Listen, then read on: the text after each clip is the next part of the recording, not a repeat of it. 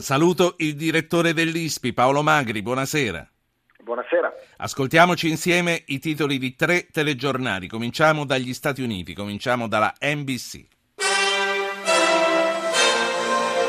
Good morning. Breaking overnight, Hillary Clinton's campaign. Hillary Clinton ammette, quando era segretario di Stato usava esclusivamente la posta elettronica personale anche per questioni di governo, violazione della legge federale, qualcosa da nascondere.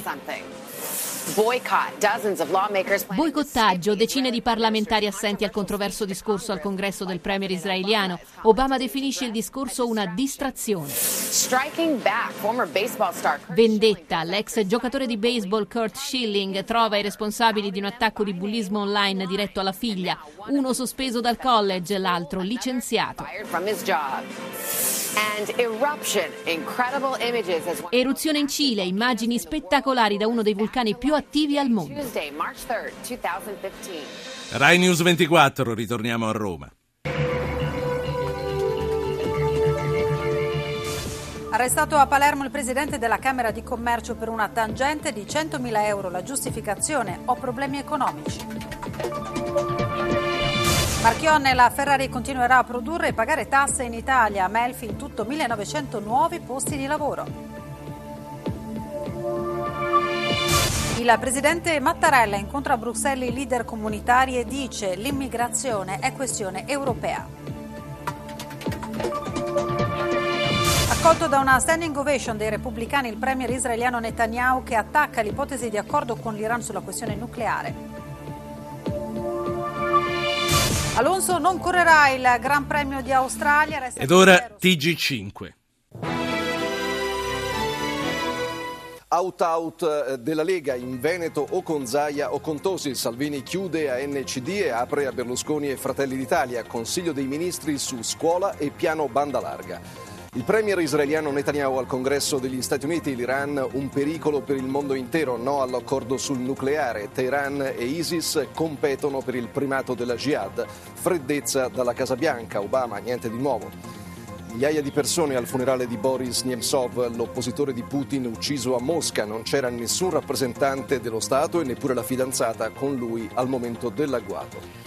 Arrestato il presidente della Camera di Commercio. Ecco, sono tre cose di esteri, quelle eh, delle quali voglio parlare con voi, tre tre cinque sei nove nove due nove quattro nove, e col direttore dell'I S P I, l'Istituto Studi Politici Italiani, Paolo Magri. Di nuovo buonasera, eh, professor Magri. Eccomi qua. Allora, sono tre le cose, come dicevo, sulle quali vorrei avere una sua valutazione questa sera. Chi ha ucciso Boris Nemtsov? Quali sviluppi lei prevede nelle relazioni Israele e Stati Uniti dopo le dichiarazioni di Netanyahu al Congresso e, e dopo questo grande freddo con Obama? E poi, da grande esperto del Brasile, qual è, quando pensa che riavremo, se verrà dato a noi, Cesare Battisti? Cominci da dove vuole lei. Ma partiamo da, dalla domanda da un milione di, di, di, di dollari, anzi miliardo di rubli, vista la valutazione. Eh, chi ha ucciso Nemtsov? Eh, partiamo da, dall'ipotesi meno probabile, che considero meno probabile, la pista islamica perché lui è ebreo e perché ha condannato la tragedia di Parigi, o la pista sentimentale o la pista della criminalità economica. Nulla si può escludere, ma mi sembrano poco probabili. Le due visioni che vengono sottolineate sono eh, colpa di Putin, o quantomeno del clima polarizzato della Russia di Putin, che fa vedere come i traditori i contrari alla politica del governo, o colpa di qualcuno che crede di dare con questo omicidio una spallata a Putin, quindi i servizi ucraini, la Cecenia, i servizi di altri paesi occidentali. Non lo sapremo mai, al massimo sapremo chi sono, conoscendo la storia della Russia, gli autori materiali, ma quello che è certo è che, come nella vicenda delle armi chimiche della Malaysian Airlines, l'Occidente ha già deciso che è Putin e i russi hanno già deciso che è l'Occidente o l'Ucraina, e questo non aiuterà certo a ricomporre questo difficile rapporto fra Occidente e Russia. Lei di questa ragazza sotto torchio, di questa ragazza che rifiuta il poligrafo, cosa ne pensa? C'è qualcosa di strano in questa vicenda, devo dire, eh, che non aveva visto qualcosa, poi era totalmente diverso da quello che aveva visto, eh, fa parte dei misteri, ma non credo che sia l'elemento centrale. Ma stanno scaricando su di lei dei sospetti, secondo lei? C'è un po' questo che sta emergendo nella, nella, nella propaganda che ci sarà su questa vicenda in ogni caso, però non mi sembra l'elemento eh, centrale e non può tenere molto eh, questa posizione, credo. per quanto riguarda Netanyahu negli Stati Uniti. Che cosa sta succedendo? Ci aiuti a capire. Ma i rapporti di Netanyahu con questa amministrazione sono sempre stati difficili. Eh, Netanyahu e Obama sono divisi da un te- dal temperamento totalmente diverso, da politica di insediamenti, dall'Iran, eccetera. Il punto centrale è che Netanyahu ha già scelto di stare con i repubblicani. Nelle precedenti elezioni si schierò con Romney, adesso si schiera con il congresso repubblicano e i, i repubblicani hanno di fatto già scelto chi vogliono che vinca le prossime elezioni, perché questo tripudio dato eh, a due settimane dal voto sicuramente eh, po- sposta anche i voti in Israele. Cosa cambia in futuro? Beh, se tornassero alla presidenza eh, i repubblicani fra due anni, e se lui rimanesse al governo, non ha certo peggiorato i rapporti fra Stati Uniti e Israele, perché ha investito su un cavallo vincente, anzi. Ma per i prossimi due anni, dove ci sarà Obama, e se rimanessero i democratici alla Casa Bianca, non avrà certo fatto un grande servizio a Israele in un momento in cui Israele è crescentemente isolato. Sì. Eh, Brasile, Cesare Battisti, che cosa sta succedendo? Siamo a un punto di svolta. Questa è una delle pagine più cupe nei nostri rapporti con il Brasile, perché noi giustamente tante volte anche nella sua trasmissione abbiamo parlato della vicenda dei Marò, dove abbiamo due italiani trattenuti in un paese non processati. Nella vicenda dei Battisti noi abbiamo un italiano condannato per quattro omicidi in giudicato, che vorremmo noi mettere in galera, ma che il Brasile non ci ha riconsegnato per motivi politici e umanitari, visto che in Italia si sta rafforzando il fascismo. Sono testualmente le parole che vennero usate nella motivazione del ministro della giustizia brasiliano. Ora, la novità di oggi è che un tribunale mette in discussione la decisione di Lula, ricordiamo, l'ultimo giorno del suo, della sua presidenza, in cui avesse, aveva concesso il soggiorno all'ex terrorista. Vedremo se faranno ricorso gli avvocati di Battisti, e soprattutto teniamo conto che questo non significa estradizione, quanto è successo oggi in Brasile, ma significa che verrà espulso molto probabilmente o in Francia o in Messico, dove lui aveva transitato, e quindi dovrà ripartire con questi paesi una richiesta di estradizione. Quindi è una buona notizia sicuramente, ma non è una notizia definitiva che ci fa dire che Battisti fra qualche giorno, fra qualche mese, fra qualche settimana è nel nostro paese. Tra l'altro mi sembra che abbia già annunciato, come è logico che sia, che farà ricorso. E... Allora, ho due ascoltatori, uno da Siena e uno da Ferrara. Cominciamo da Siena, dove c'è Adriano. Buonasera Adriano. Buonasera, mi si permetta di ricordare tra le tante vittime, oltre alla Politkovskaja, il giornalista italiano russo di Radio Radicale che fu ammazzato in circostanze misteriose, sempre da quelle parti. Riguardo a Putin, volevo dire, non dimentichiamoci che appena andato al potere, come gestì la tragedia del Kursk, quel sommergibile atomico affondato da un siluro americano, e, e fece, il, Putin lasciò morire oltre cento marinai a cento metri di profondità. Ricordo che eh, i campioni ci vanno in apnea a cento metri di profondità, dicendo che era impossibile recuperarli, farti morire perché non rivelassero la verità. Poi si giocò questo nella trattativa con gli americani. Questo è Putin, questo è Putin. Sì. È un'analisi che condivide, professor Magri, quella di Adriano?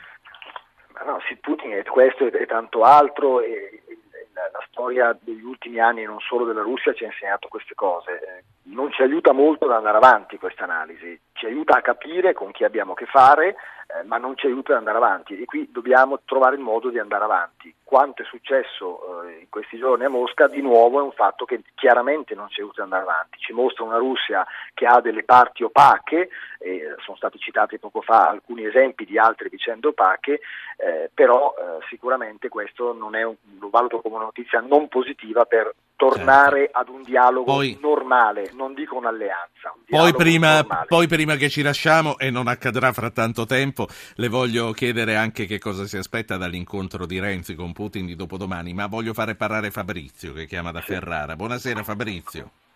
Buonasera, io volevo sottoporre a Magri una mia riflessione, cioè quella sul uh, discorso dell'Iran. Quindi visto che Netanyahu si è dimostrato probabilmente integralista tanto quanto gli jihadisti dell'ISIS, mi domando, visto che l'Iran si è proposto come interlocutore per aiutare, diciamo così, a risolvere o comunque a, a rendere meno difficile la situazione dell'ISIS nelle zone del Medio Oriente e forse anche in Libia, mi domando se questo atteggiamento di Netanyahu non dice invece tutta questa cosa. Sì, grazie a lei eh, Fabrizio. Professor Magri. Beh, chiaramente, questo è l'obiettivo che ha Netanyahu. Netanyahu eh, ha paura sicuramente che ci sia sotto banco una volontà, un accordo degli americani di essere un po' aperti sul negoziato nucleare per portare l'Iran pienamente nella battaglia contro lo Stato Islamico, perché ricordiamolo che nelle bizzarrie di questa vicenda dello Stato Islamico noi stiamo combattendo lo Stato Islamico con una coalizione che include paesi che lo hanno sostenuto ed è fuori dalla coalizione il paese che vede nello Stato Islamico il principale nemico, cioè l'Iran, perché non possiamo stoganarlo e portarlo nella certo. partita. Quindi eh, questo è chiaramente un, un elemento che è sottesa a tutta questa vicenda e Netanyahu gioca pesante su questo, ma l'ha sempre fatto. Questo sulle Tra l'altro vedo, vedo che Obama, eh, le agenzie stanno rilanciando come ha commentato e dice che il Congresso dovrebbe aspettare un accordo per valutarlo e dice io, Obama, non firmerò un cattivo accordo con l'Iran. Ultimi due minuti, voglio tornare in Russia, dove andrà dopodomani Matteo Renzi. Un altro interlocutore ieri sera è il professor Parsi, al quale ho chiesto eh, che consiglio darebbe a Renzi in partenza. Mi ha detto gli darei il consiglio di rimandare questa visita per dare un segnale forte. Eh, lei che consiglio darebbe da parte sua? Ma no, no, il continuo isolamento, il, la mancanza di dialogo non, non aiuta in nessun modo. È meglio avere un dialogo, un dialogo duro, un dialogo critico, andare a puntualizzare come fa Renzi, qual è la posizione dell'Europa, perché è chiara la posizione dell'Europa su questa vicenda, al di là delle, delle battute che si fanno su eh, ruolo della Mogherini o altre cose. L'Europa ha in questo momento una posizione compatta che non necessariamente è uguale a quella degli americani, perché sull'armare non siamo d'accordo. Renzi andrà a ribadirla. Certo, era meglio non avere programmato una visita che è stata programmata tempo fa, due giorni dopo i funerali, questo lo sappiamo, è un fatto di sfortuna, ma cancellare visite e interrompere occasioni di dialogo anche critico non aiuta nessuno. Senta, ma sul ruolo della Mogherini, il fatto che Juncker si sia preso un consigliere per la difesa diverso, lei come lo vede? Ah, insomma, anche questo, queste cose le stiamo valutando. La metto in questi termini. Eh, Poteva, io non credo che sia stato corretto che all'incontro di Minsk, perché questo è il tema centrale, andasse la Merkel e non un altro rappresentante da poco nominato.